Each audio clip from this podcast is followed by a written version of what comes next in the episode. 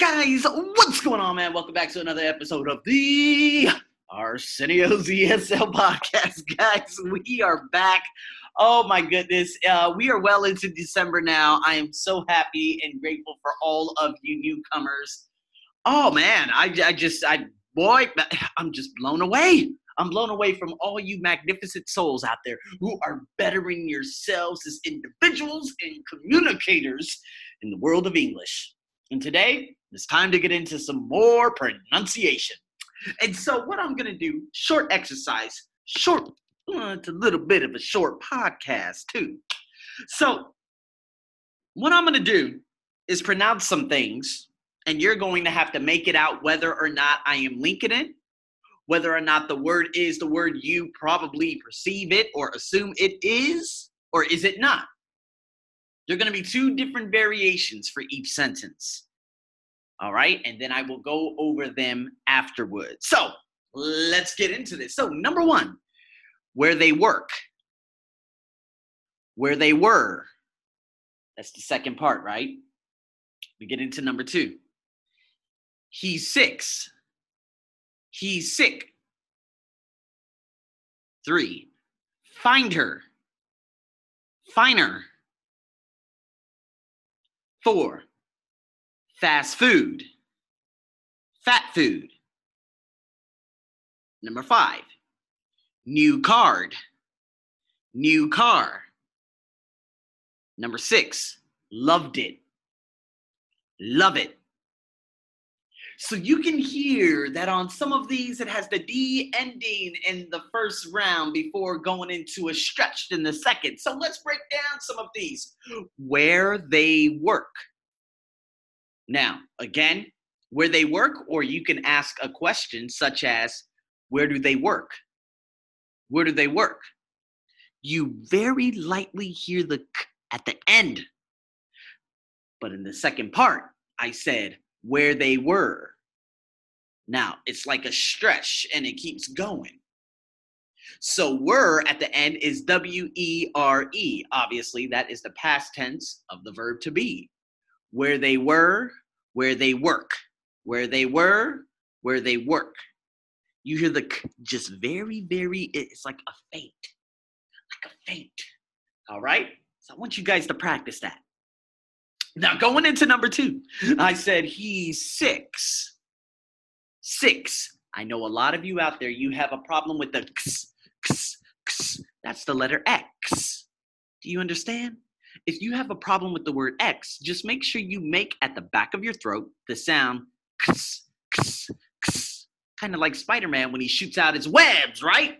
I don't know if it sounds like that, but it's similar to what Kevin Hart has said on the George Lopez show when he was just crap. He he was just he was acting a fool at the time. So nonetheless, uh, he was he ended up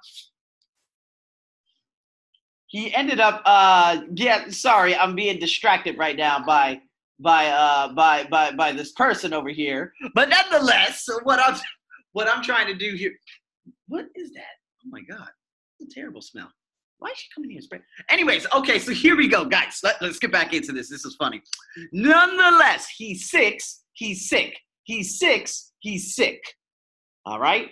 So he's six six six sit. Okay, you're gonna make the sit sound and then x, right? It's at the back of your throat, not at the way back, but right there in your tonsil area. X, x, x, and you have to just cut it off and make this sound. All right. A lot of my students cannot make the sound. Okay. Instead of saying L, they say N. They don't say central, they say sentan because there is no L in their language. But the problem is, you do not learn your language or you do not learn English through your language. You learn English for what it is. What it is. What it is. Ooh, you see how quick that was? See, guys, that's called mass reductions. What it is, completely unnatural. What it is, all right. What it is. You know, in American movies, you hear them say, what it do that's basically meaning uh how you doing or how are you or something like that nonetheless we're getting off track here let's keep going He's sick. You're going to make the sound at the end. So all there is to it. If you look at number three, find her. F I N D H E R. Find her. Find her. Okay. The her is the function word. The content word is find. It's the verb. So you have to stress the find, not her. You won't say find her, find her. You'll say find her, find her. Now, F I N E, find her, find her. I said it so quick that it sounded like finer, finer, finest, right? Fine, finer, finest. Now, be very careful with this because, again, if you're the police and they say, hey, I'm going to uh, make sure you find her, you have to make sure you separate it just slightly so you don't sound like, oh, make sure you find her. Finer, finer. Again, only like super native English speakers would understand the finer. But for everyone out there in the world, it would be very difficult to pick that up. So, for all you folks out there in America, England, New Zealand, Canada, when you go travel to other non native English speaking countries, make sure you slow down your language. If you guys saw my really funny Instagram um, Instagram video about me and Katrina talking about her Aussie friend in Italy speaking with the Italish accent, uh, it's so funny. Oh my God. You guys will have to check that out. It's very, very funny. So make sure you check that out. But nonetheless, let's get into the last three fast food. Fast food. I drop the T. I say fast food. I do not say fast food. You cannot say that. Completely unnatural. No, that is written English, not spoken English. Okay? So fast food. Fast food. Now, with fat food, F A T, you're going to cut it off. You're not going to say fat food, fat food. You can't. You have to drop the T, the consonant T, and leave the F, or else you're gonna. It's gonna sound like fatu, fatu. You have to leave the F at the beginning of the second word for it to make sense. Fat food, but do not say to. Go fat food, fat food, fat food. Oh man, you eat a lot of fat food.